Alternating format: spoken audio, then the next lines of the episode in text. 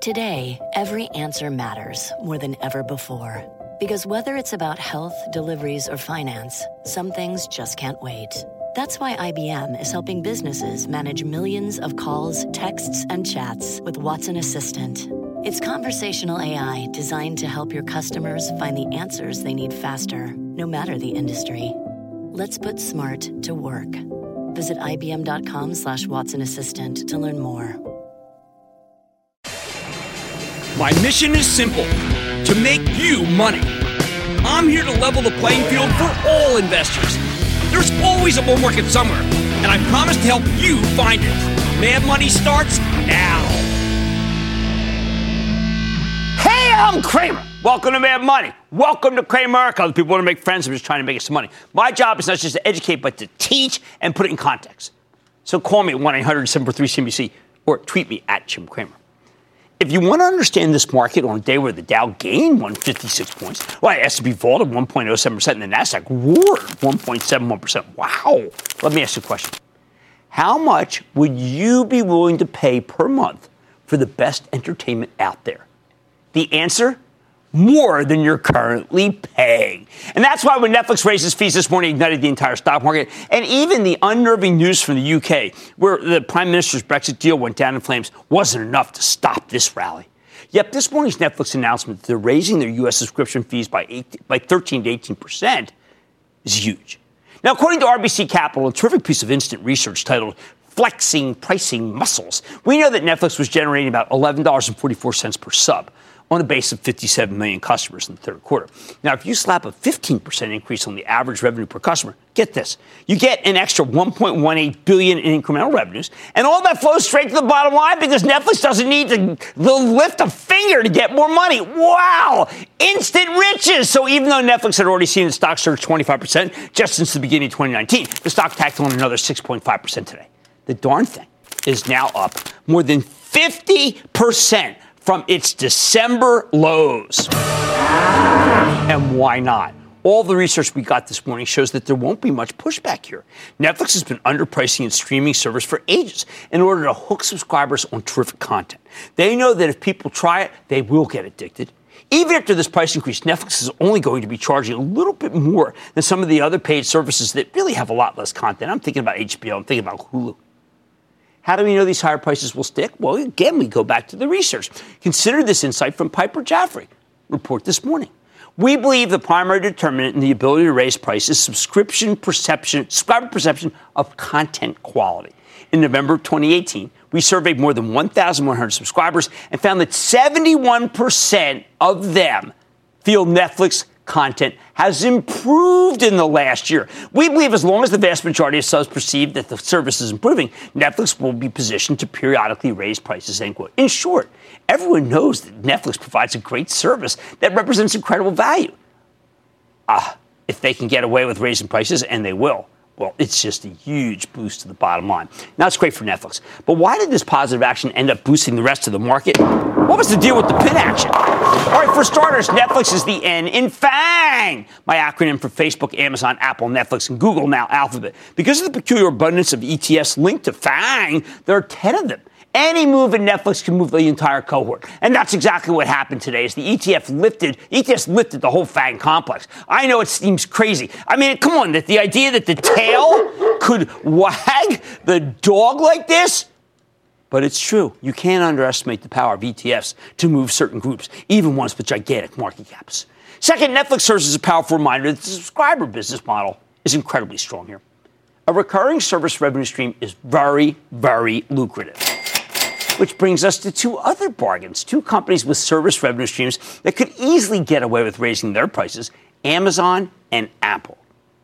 Amazon Prime may be the single greatest bargain on earth. I pay $119 a year for Prime. If they told me I have to pay $150 for the privilege of getting the lowest prices for products, not to mention free shipping, you know what, I wouldn't even blink. I'd say fine. I don't care. That's how great it is. Prime is worth it. Last year, Amazon put through a 20% price increase, and while we don't know how many people dropped the service in response, we do know that Amazon hit 100 million subs not long after, which makes me believe that there was little to no resistance. That's one of the many reasons why I think Amazon stock is a lot less expensive than it seems. On top of Prime, they're also got that red-hot web services division and a rapidly growing advertising biz. Put it all together, I'm a big fan of Amazon here at 1600's large position by Chapel Trust. The only thing that may be more of a bargain than Amazon Prime, the stock of Apple, which sells for measly 11 times earnings estimates, despite its fabulous, rapidly growing service stream. Every month I pay Apple to back up my phones, my photos, insure my phones. How about you? Don't you? I mean, every month I pay Apple Music. It just comes in. I like many subscribers, I don't pay any attention to the bill. They come from Sender, my email to Sender Apple, and they are automatically charged to my Amex account. If Apple were to put through a price increase on any of these services, I'd feel compelled to keep paying for it. What else are you going to do? All this stuff is a bargain. You never need to worry about losing your pictures. You can get your music on any device, and you don't get that panic attack when your wife... my wife throws my dirty garden pants in the washing machine with the iPhone 7 still in my left pocket. What are you doing? That's what I said. And she goes, well, you know what? Well, don't worry. We're going to put the phone in a bag of rice. A bag of rice. Yeah, Uncle Ben's rice is going to save my $800 phone. I got an idea for you. Apple Care is more reliable. Now, there's been a lot of complaining about Apple lately. All I hear about is the fact that they had to cut production on the new iPhone. I heard that about 40 times. Nobody's talking about what happens when they raise the price for these services. I think the stock would explode higher. Oh, and there's something else Apple could do to get its mojo back, but if you want to hear that, you're going to have to keep watching. That's called a tease in the business. Now, FANG also got a boost today from Facebook, as two research firms are now saying that the estimates could be too low. How do you like that? Barclays today directly saying that ad rates are good. Oh, and an analyst at Citigroup is now telling us that he's going all in FANG. That's the smaller version, the one with just 1A, Amazon, which added yet more fuel to the fire. Now, I don't want to miss the forest of the trees here. We had a number of companies that reported quarters today that reminded us just how cheap stocks have become. So cheap that it's very difficult for a company to disappoint. That's the takeaway. I want you to talk. Let's talk about JP Morgan for a second, largest bank. When it reported this morning, the stock quickly fell more than $3. Why? Because the headline numbers were clear misses. But the stock ended up turning around, and anyone who sold it down $3 now feels like a first-class moron for not listening to JP Morgan's incredibly upbeat conference call before they pulled the trigger. Then there's an even better one, UnitedHealth. All right. While UNH delivered robust numbers, for some reason, they were initially viewed as suboptimal. Stock got shelled in pre-market trading, at one point shedding more than $4.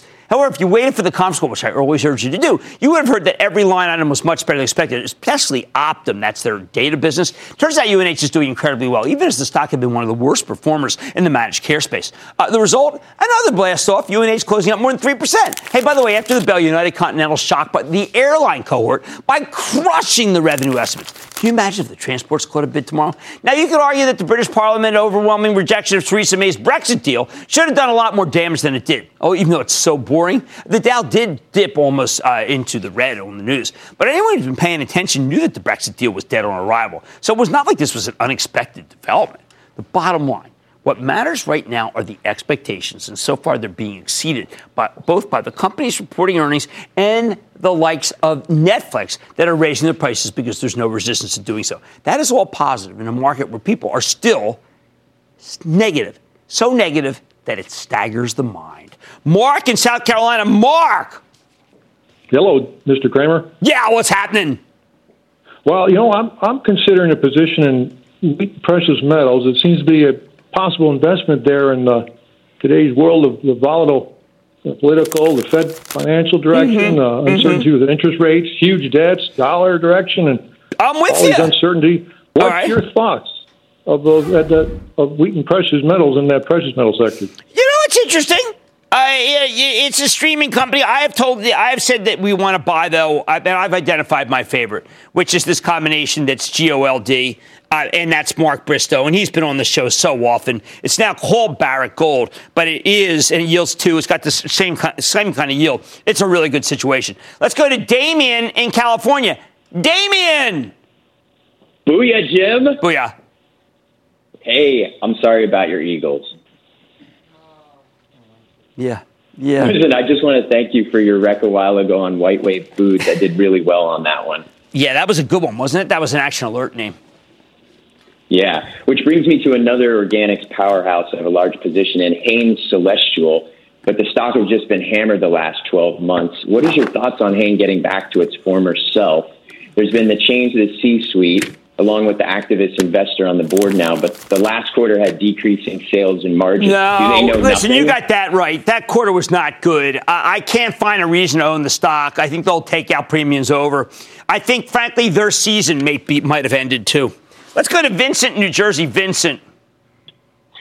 Hey, Jim, big booyah from another heartbroken Eagles fan out there.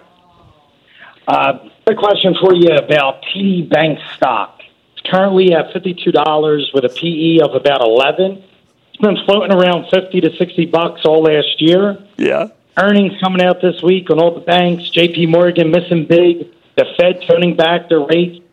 Do you think TD Bank is still a good play, even though they're not reporting until March? I think you're making it too hard for yourself. I think what you do is you just go buy Citi, which is really cheap, even up 3, and I like it. And thank you for the condolences. I tried not to focus on the Eagles because I watch it with my daughter, my wife, and we all comfort each other, and I'm trying to get past it, and I'm not past it yet. But you know what? Thank you for all the kind words about how much it hurt. All right. Now, I know you expected the Dow. We should never have been there. I'm thrilled about us. I know you should never expect the Dow to get rocked today, right? It should have been rocked. I mean, the market was really ugly, but expectations matter. And right now they are being exceeded, and the stocks are so low that they can't seem to disappoint. On Mad Tonight, the smoke has finally cleared, and we've entered a new, more positive environment. But could the new year bring new volatility?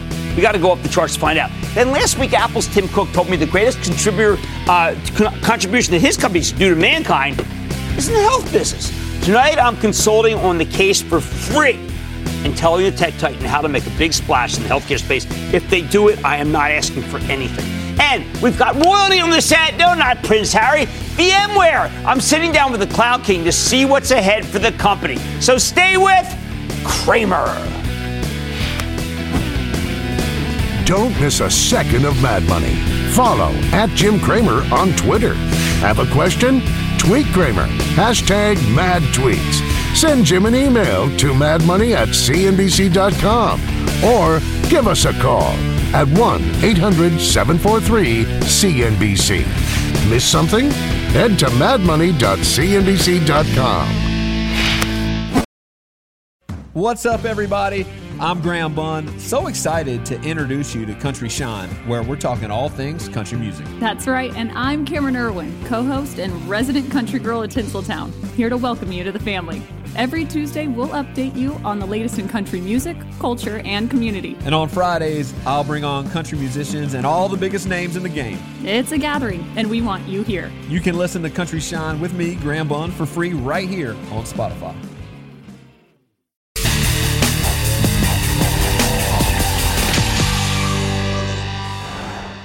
Now that the smoke has cleared and we've entered a new, more positive environment, it's time to take stock of which tools worked during the sell-off and which ones didn't behave as expected. So tonight we're going off the charts with the help of Mark Sebastian. He's a brilliant technician who's the founder of OptionPit.com, as well as being my colleague at RealMoney.com, where I blog, to get a better sense of what's been happening with the CBOE Volatility Index, or the VIX for short. Now, historically, the VIX has been pretty darn good at helping us call the bottom and the top. Another name for the volatility index is the fear gauge. In a normal environment, it tends to have an inverse correlation to the market, meaning it goes up when the S&P 500 goes down, and it goes down when the S&P goes up. When you reach important levels where the averages may be ready to change their trajectory, the VIX starts to behave differently. Normally, when stocks go down, but the VIX also goes down, indicating that traders are less afraid.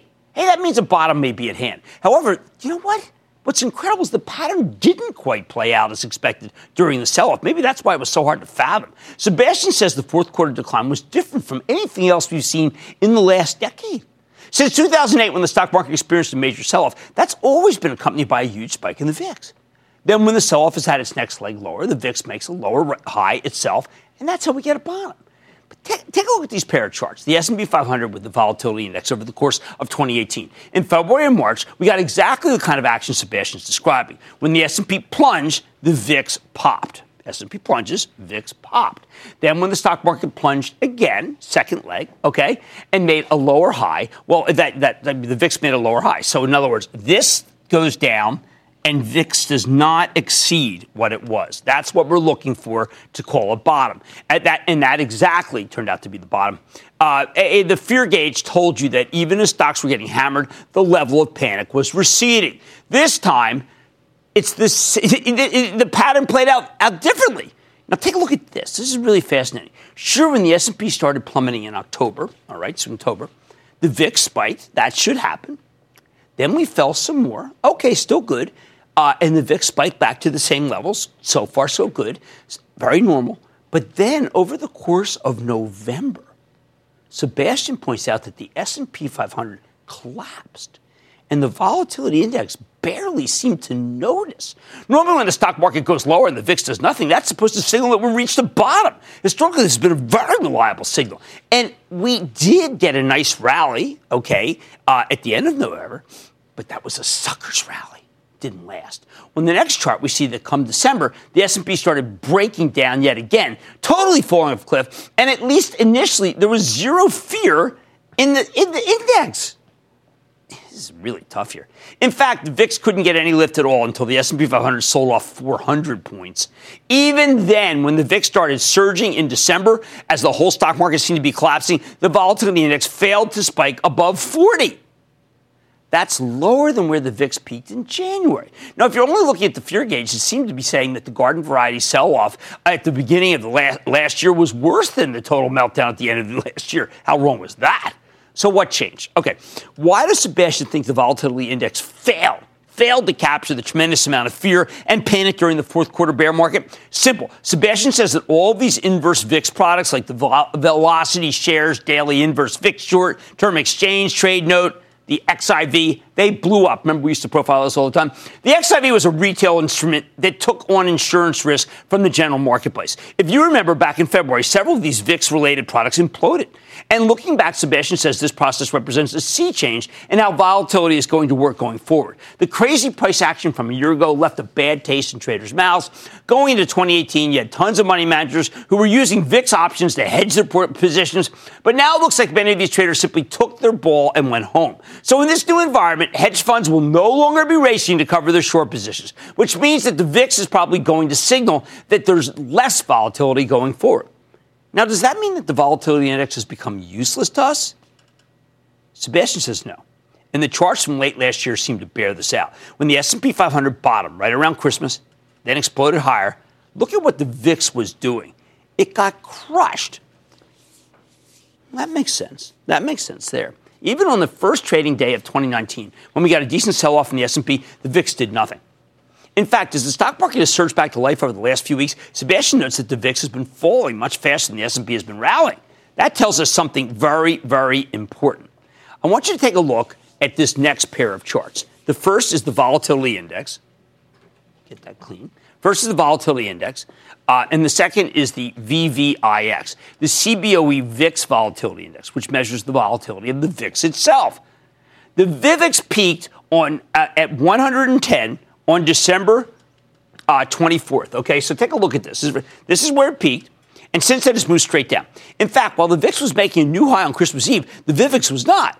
And to Sebastian, this all looks like the unwinding of the risk-off trade, as VIX and S&P 500 call option buyers both back away from the hedging at the same time. Remember, the VIX works by measuring the implied volatility of these options. So when Sebastian looks at these charts, he thinks listed hedges are being unwound at a much faster rate than the S&P 500 is rallying. So what does all of this mean? So I don't want it to be mumbo-jumbo, because when I was back and forth with Mark, he really was able to say this was the end, okay? This was the bottom. Sebastian thinks it signals that this earnings season may be a bit of a snoozer with a bullish bias as the market gradually pushes higher over the next few months. The bottom line, the charts as interpreted by Mark Sebastian suggest that the volatility index may not be working exactly like it used to. Doesn't mean it's useless. And based on the current action here, he thinks the stock market has more room to run. And even though I'm a little kind of flummoxed that the VIX really didn't work, I agree with Sebastian. I think we go higher. There's much more Mad Money ahead. Apple has big plans for the healthcare space in 2019, but instead of waiting for the next announcement, I'm offering the company an idea of my own. Then VMware may be driving autos, retail, and healthcare to greater heights. But can the cloud play also drive your portfolio higher? And I'm getting real on retail and breaking down what's really happening in the space. So stay with Cramer. Take control of your financial future with the new madmoney.cnbc.com. Cramer's exclusive CEO interviews, full episodes, analysis, even your own soundboard. Plus special access to Mad Money 101 with rules and techniques to break down the market for all investors. The red flag that makes me drop a stock immediately is it's everything you need right when you need it. The new madmoney.cnbc.com. Support for this podcast comes from Pluto TV. Need an escape? Drop into Pluto TV for a world of free TV. Stream hundreds of channels and thousands of movies and shows, all for free. Yeah, free. No subscriptions, no fees.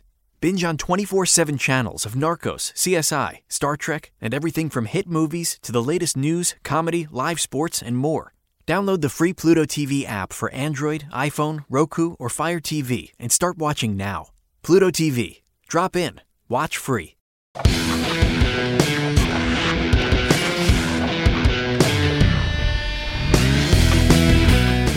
Last week, we learned an awful lot about Apple, the company now everybody loves to hate. When we sat down with CEO Tim Cook at his Cupertino headquarters, there's one part of that interview that really stuck with me. It's when he talked about Apple's ambitions in the healthcare space. Listen to this. If you zoom out into the future and you look back and you ask the question, what was Apple's greatest contribution to mankind?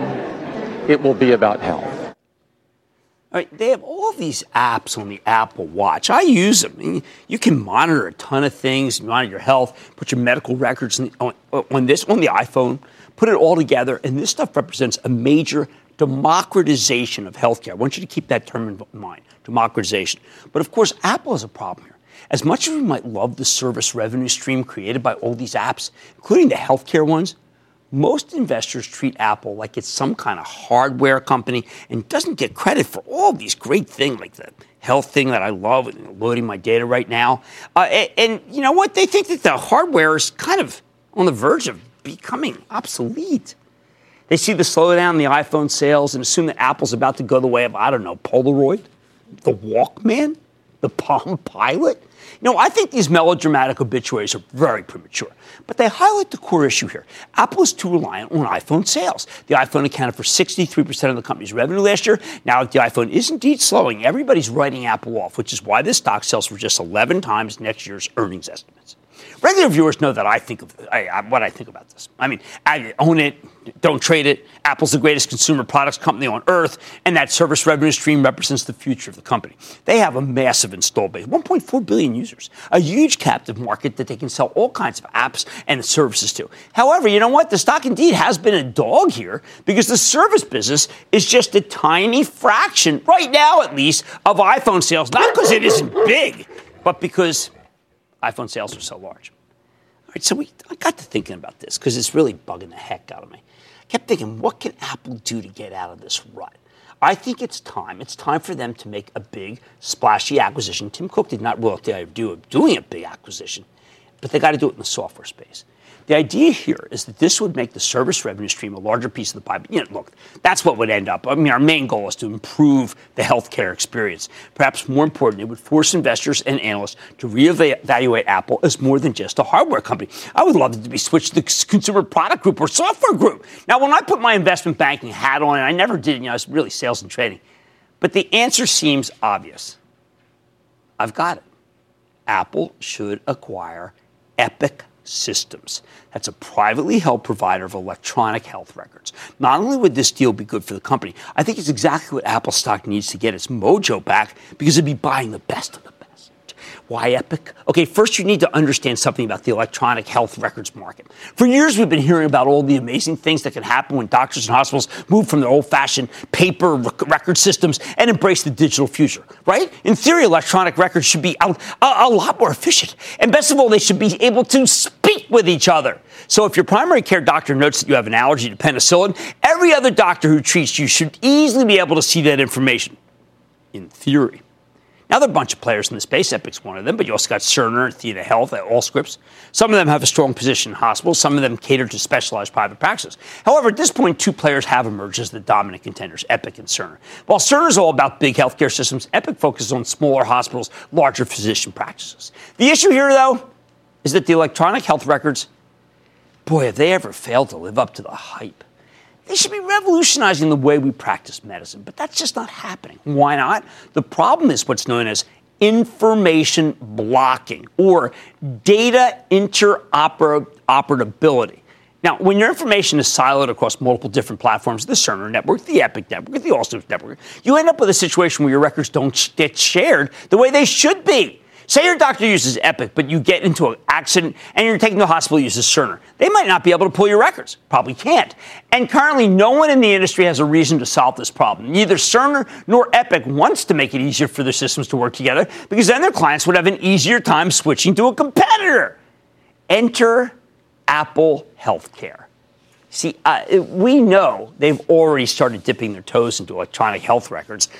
This space is important. I mean, a year ago, they rolled out a service that will allow anyone with an iPhone to view their own labs, charts, immunizations, and more if they link up with any participating hospital. So far, it seems to be pretty popular with patients. If electronic health records are ever going to achieve their full potential, you need something to act as a universal repository for all this data. And the iPhone and Apple could easily do it. It's a gigantic opportunity, maybe one of the largest total addressable markets out there. But if Apple wants to become the universal electronic health records provider, to be the handshake between, say, the watch's data and the system, they're going to need to break into this market big. And the best way to do that is by acquiring the best, Epic. Why them and not the other guys? First and foremost, they're going to want a player with scale, which means either Cerner or Epic. Second, Epic has the best mousetrap. Isn't that Apple's way? They've been named number one software suite by Class Research for 8 years in a row. There's no reason Apple should go with an inferior provider. That's not their style. They might as well be buying the best of breed. They can certainly afford it, and the best of breed is Epic. Third, integrating Epic would be a simpler process than integrating, say, Cerner. Epic has always been privately held. They've built their whole system from the ground up. No acquisitions. That means if Apple buys them, there will be some degree of consistency during the integration process. Now, I have no idea whether Epic wants to be able to be a seller. I don't know. Or Apple wants to be a buyer. But Apple has $123 billion in net cash as of last September, which means they can certainly afford it. Frankly, Apple could buy anything. So would Epic sell? All right, why? Then listen to me on this. Epic, and again, this is a private company. Epic's founder and CEO is Judy Faulkner. She owns 43% of the company, and she's now 75 years old. In the past, she very matter-of-factly said that Epic was not going to do an IPO. Now, if she wants to retire with a bang, selling her company to Apple would be a good way to do it, especially because a deal like this one could potentially be revolutionary for the healthcare sector. She wants to do that, and so does Tim. Sooner or later, somebody is going to do this. I'd much rather have Apple take control of our health records than any other gigantic tech company. Apple actually cares about protecting your privacy. They would go to the end of the earth to do so. The customer's that important. They're the perfect fit. Bottom line, with iPhone sales slowing, Apple needs to do something to jumpstart its stock price and the service revenue stream. I think a big acquisition that bolsters its service business would do the job. And buying Epic Systems to double down on healthcare and give the handshake between this and all of the healthcare system, well, I think buying Epic could do it. So come on, Tim Cook and Judy Faulkner. Make this one happen. Let's go to Don in Massachusetts. Don. Hey, Jim. How you doing? Don, I am doing well. How about you? I'm doing great, thanks. Jim, as you know, Teladoc, symbol TDoc, provides telehealth services worldwide. There are a total of 12,000-plus clients in 125-plus countries. 40% of Fortune 500 companies participate in their service. They are also involved with 35-plus health plans and 290-plus hospitals and health systems. Starting in 2017 and into 2018, Teladoc acquired growing and innovative businesses. Subscriptions make up most of total revenues, with this segment growing 60% since last year. Total sales are expected to skyrocket to $1.1 billion. Look, I agree with you, sir. I mean, I've got to tell you, I think Teladoc is too cheap. It was part of the broader sell-off we had in the market. They didn't report to the end of February, but I think Teladoc is a buy. How about Cynthia in Massachusetts, please? Cynthia. Hi, Jim. My question is about the Aetna-CVS merge. And I owned Aetna. Now I own CVS and some cash due to the merge. And I'm wondering, number one, about the merging court issue. And number two, if I should hold, sell, or invest more. Okay, I have a conference call on Thursday for members of the ActionLearnersPlus.com club, Thursday at 11:30, and I'm going to be talking about CVS. I think this has now become one of the cheapest stocks in the entire market. It was down again today. This time it was Walgreens that has the Walmart's having a fight with them. They're going up against Walgreens. They're going up against everybody because they bought this Aetna, and they gave a very not great presentation recently that really made people feel like, wait a second, numbers have to come down. I am telling you, I've never seen CVS this cheap. I would love to buy more of it for my trust. We bought a ton at this level. this is one that you want to buy tomorrow after people cut numbers, because it could be 6 cents what happened when they announced this Walmart thing. I am a huge believer in Larry Merlo. I urge Larry Merlo to come on air and talk about this combination, CVS and Apple's got ambitions in the healthcare space. We know that. That's one of the things we learned when we were in San Francisco. And the company, well, let's say the stock's in a run. I don't think the company is. I think it should make a big acquisition. I think it should buy the privately held Epic Systems to own the medical records business. Much more Mad Money, including my exclusive with VMware. How is the company positioning itself against the competitors? Then I am breaking down what's really happening with retail, telling you if winners still exist in the space. And all your calls rapid fire in tonight's edition of the Lightning Round. So stay with Cramer.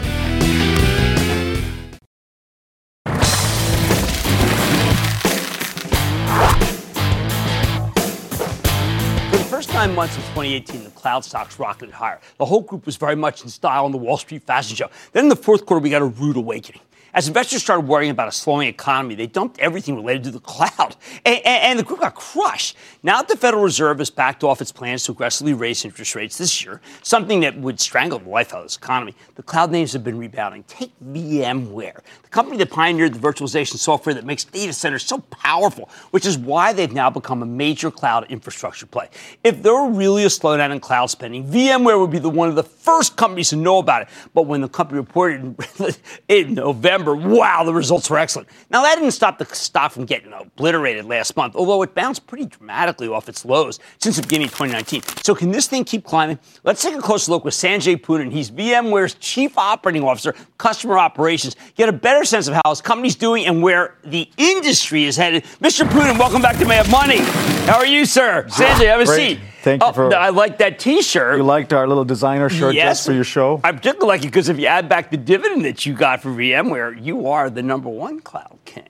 So congratulations. Well, we focus on the long term. It's nice that obviously people recognize part of the story of the stock price that's done very well the last 2 years. But we're, you know, the two things that are very special about this company is we focus on innovation, disruptive innovation, and customers. There's probably very few companies that have that combo. It's like two jets of a plane. You can go a long distance with both of those jets firing on cylinders. Well, we often hear about Amazon Web Services, but it isn't just, you don't call Amazon and say, hey, I want to be hooked up, but you would call VMware. Yeah, and part of the reason is that we are the de facto standard in the on-premise world. All private data centers, private clouds are run on VMware. And as Amazon looked at how they would build a bridge, sort of the highway into the cloud, they needed VMware. And I think de facto, every company, as they think about their journey from maximizing on-premise, there's about 100 million workloads today in the on-premise world, a smaller number in the public cloud, but growing really fast. That 100 million workloads is not going away. And the 30, 40 million in the public cloud are growing very fast. Both of these worlds are going to exist. And as you think about the things like edge and IoT, the world of on-premise is only going to grow. So we think a multi-cloud world is here to stay. The multi-server, multi-storage, multi-hardware kind of economy of the private cloud and edge is here to stay. Who is that company that's going to build this de facto bridge to bridge both worlds? That's where we enter in with, I think, a very special story. In some of your notes recently, I've noticed that people talk about that maybe cloud spend had peaked. We're just talking about scratching the surface in the rest of the world. We think we're only in the first or second inning. What's going on in the cloud? First off, as I mentioned, the private cloud is going to continue to grow. But in the multi-cloud world, you're going to have 3 or 4 multi-scalers. The market shares are AWS. They're far ahead, #1, and then the Azure, Google, Alibaba, IBM. But then there's many country-specific clouds. If you go to Germany, Deutsche Telekom. In France, there's OVH because there's been country-specific regulations. We have 4,000 of those cloud providers that have built their stack on VMware. So why the big hyperscalers get a lot of attention, those multi-clouds exist. We think that those cloud providers are in their first or second inning of growth, and we have got to build partnerships by which we can optimize the world for this multi-cloud world. We do not talk enough about those, so thank you. We also have not talked enough because it was kind of something that was in process. Dell and the industry. Can you talk? Michael Dell is a visionary. I have always loved him. The companies are now separated. Some allowed Dell to go public after the buyout of the DMVT tracker. What's your relationship with Dell? And speak to what it means for the rest of the industry. Michael Till's an incredible business leader, and obviously his story is, you know, well documented and unparalleled. He's our chairman, and they own a controlling interest in VMware. But the beauty of this setup is now the economic interests of Dell and VMware are perfectly aligned. They are a public company. We're a public company. He has said, I think on your show on CNBC, that VMware will be independent, right. And we will stay that way because we've got to serve customers who many of them have Dell EMC, but some of them have HP servers and EMC storage, or Dell servers and NetApp storage. And VMware is this Switzerland company that serves any hardware infrastructure on-premise, any cloud in the world, and what's good for VMware is good for Dell. So we think that these economic interests will really align us, and the more important thing is our customers are aligned. This is important because we've heard some very big deals in the last few days with Satya Nadella and Microsoft, and it's, you could be involved with those. Those likely that you are involved in this. Yeah, we are. In fact, in many cases, we've done certain things with Azure. They are number two in the public cloud space. We've designed our desktop virtualization to run on Azure. We bought a really cool company called Cloud Health that monitors the resources on top of AWS and Azure. So we do think there's a multi-cloud world. What we started to do in the data center, what we've done with Amazon, is further ahead, largely because Amazon's number one, and we're hearing more customer appeal for that. But we do believe it's a multi-cloud world, and we'll make appropriate investments for a multi-cloud world as we progress. How do you stay humble? The company's remarkably successful. I saw a terrific video on YouTube about you and talking about servant leadership. I think it's important that we talk about the things that you're thinking because you are a very big picture guy. Well, Jim, listen, I came as an immigrant to this country, $50 in my pocket. So I grew up in sort of that Gandhian culture of India, which is very humble. And listen, part of my narrative, that is part of what was on LinkedIn, I think you saw referring to that article, is I think the leaders that I admire the most, I put Satya Nadella in that, Jensen Huang, there are others, Shantanu Narayanan. Right. These are immigrants like me who've come in with very little, and they represent a leadership that's not top-down. Right? As you're looking at a pyramid, I talk about in that video, imagine these are birds sitting on various different rungs. If you're a bird sitting in the lowest rung, you're looking up and you're just seeing crap flow down. That's the usual command and control culture. Yes. It's our job as C-level executives to invert that pyramid. And if you are an engineer or a sales rep at VMware, our job is to serve them, get the obstacles out of the way, or help a customer be successful. And it doesn't mean that you're a doormat. Right? A servant leader can be strong, can be a hard negotiator, but you approach it with humility. Well, it's been a remarkable success story, and you have. And thank you for enlightening us. I do love that shirt because you are a fantastic cloud king, and this is how money is really made, long term. I want to thank Sanjay Poonen, who's VMware's Chief Operating Officer of Customer Operations. And I've got to tell you, you got to go to his video because this servant leadership idea is something we're going to explore on our show. Mad Money's back in.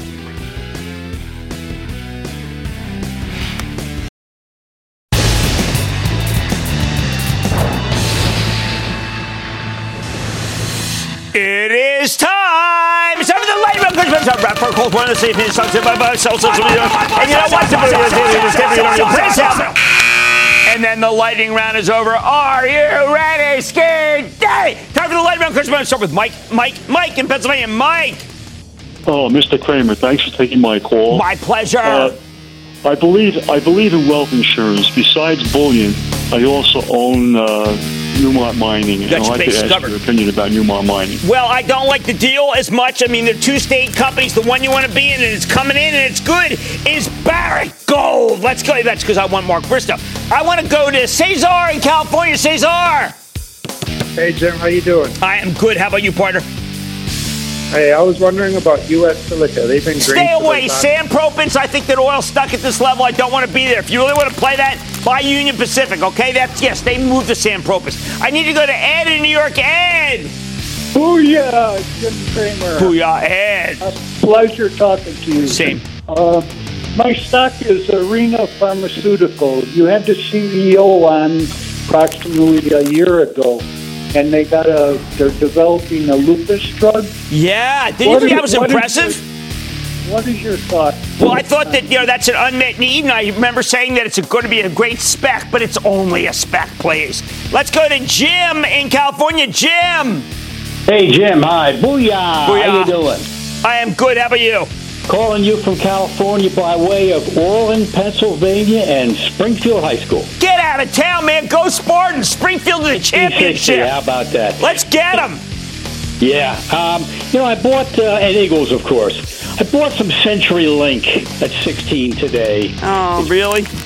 It's down from 21. I mean, it's really pricing in a dividend cut at this point. I don't like the non-Bell. They've all been bad in the end. I like Verizon. I'm a very, very big traditionalist. I like AT&T, too. Why don't we go to Mimi in Arizona? Mimi! Oh, I'm sorry, Marty in Ohio. Marty! How you doing, Jim? What? Fabulous. How about you? Okay. Hey, like you in the morning, like you do every day, but especially on Mad Money. Jim, what I'm calling on is D, Dominion. Letter D. Okay, that stock is down a lot because it's merging with the South Carolina utility that a lot of people don't like. I think they're wrong. I think you buy it at 5. And congratulations for what they've done in terms of export of LNG. They've been fabulous. Now I go to Mimi in Arizona. Mimi! Hey, Cramer, thanks for taking my call. No problem. It's all about me, Mimi. I'm looking for a less volatile, long-term play investment. Looking at IBM down 30%. I wanted your thoughts on the company. I'm with you. I'm with you. It was a very good note out today, which said that, you know what, with a 5% yield, and if they get Whitehurst more involved with management, remember, they're buying Red Hat. It's going to be a good deal. I am with you on that. I need to go to Daniel, my brother in North Carolina. Daniel. Yes, sir. What's up? How are you doing? Booyah! Booyah! I want to ask a question about the stock ExxonMobil. Well, look, you know what? ExxonMobil has finally gotten cheap. It's an incredibly well-run company. It's never been wrong to buy it here at 4.5 dividend yield. So I'm with you. And I don't like to recommend the oils right now because they've been really bad. Let's go to Davey in New Jersey. Davey. Yes, thank you for taking my call. I'm calling about Vodafone, B-O-T. All right, this thing is just a house of pain, and the dividend's not protecting you. I am not going to let you go to move into that address. It's just not fair. Can we go to Brian in my old home state of Pennsylvania, please? Brian! Hey, how's it going, Jim? Couldn't be better, thank you. How about you? No, I'm doing pretty good. All right, first off, I just like to shout out Mr. Marks, my business teacher. I was out there watching. And second off, I was wondering what your thoughts were on the Nike stock. I think Nike's doing incredibly well. There's been no real Chinese resistance. I think it's a good situation. I would continue to buy Nike. And that, ladies and gentlemen, the conclusion of the Lightning Round. The Lightning Round is sponsored by TD Ameritrade.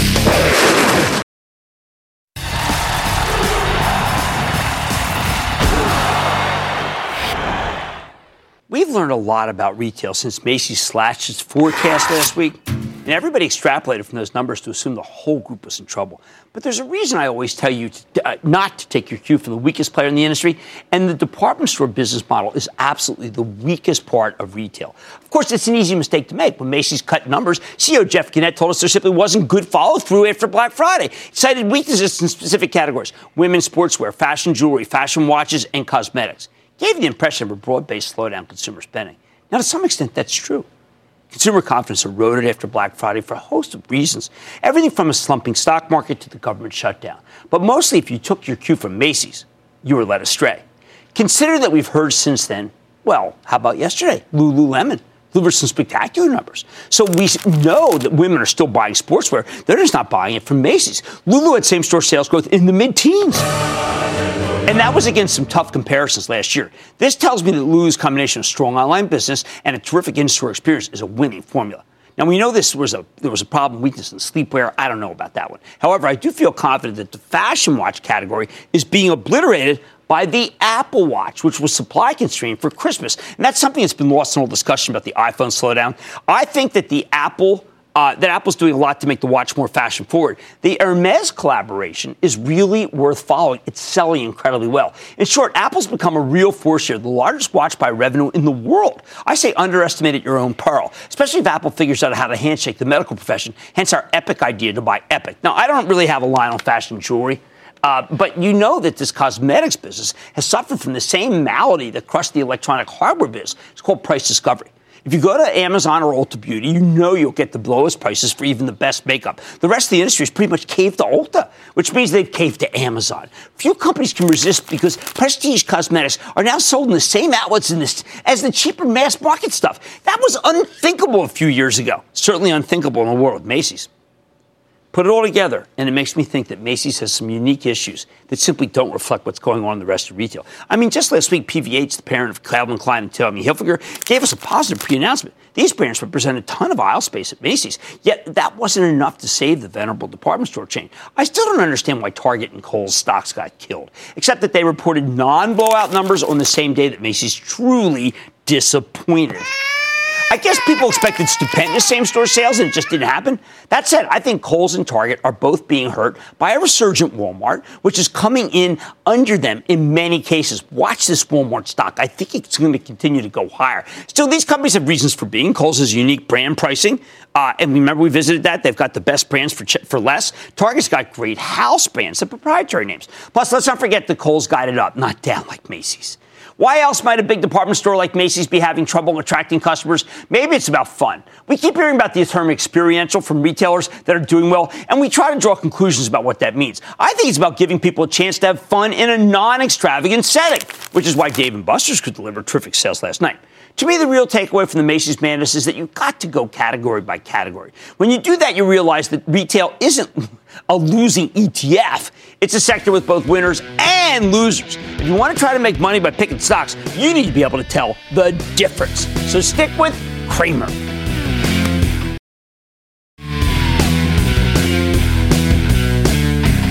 Netflix, no problem. I'll pay. Like I said, as always, the bull market summer. I promise I'll find it just for you right here on Mad Money. I'm Jim Cramer, and I will see you tomorrow. 1980s New York. Five titans redefined the American dream. Helmsley, Bosky, Gotti, Trump, Giuliani. Greed was good, and they wanted it all. Empires of New York, narrated by Paul Giamatti. Series premiere November 29th at 8 Eastern, only on CNBC TV.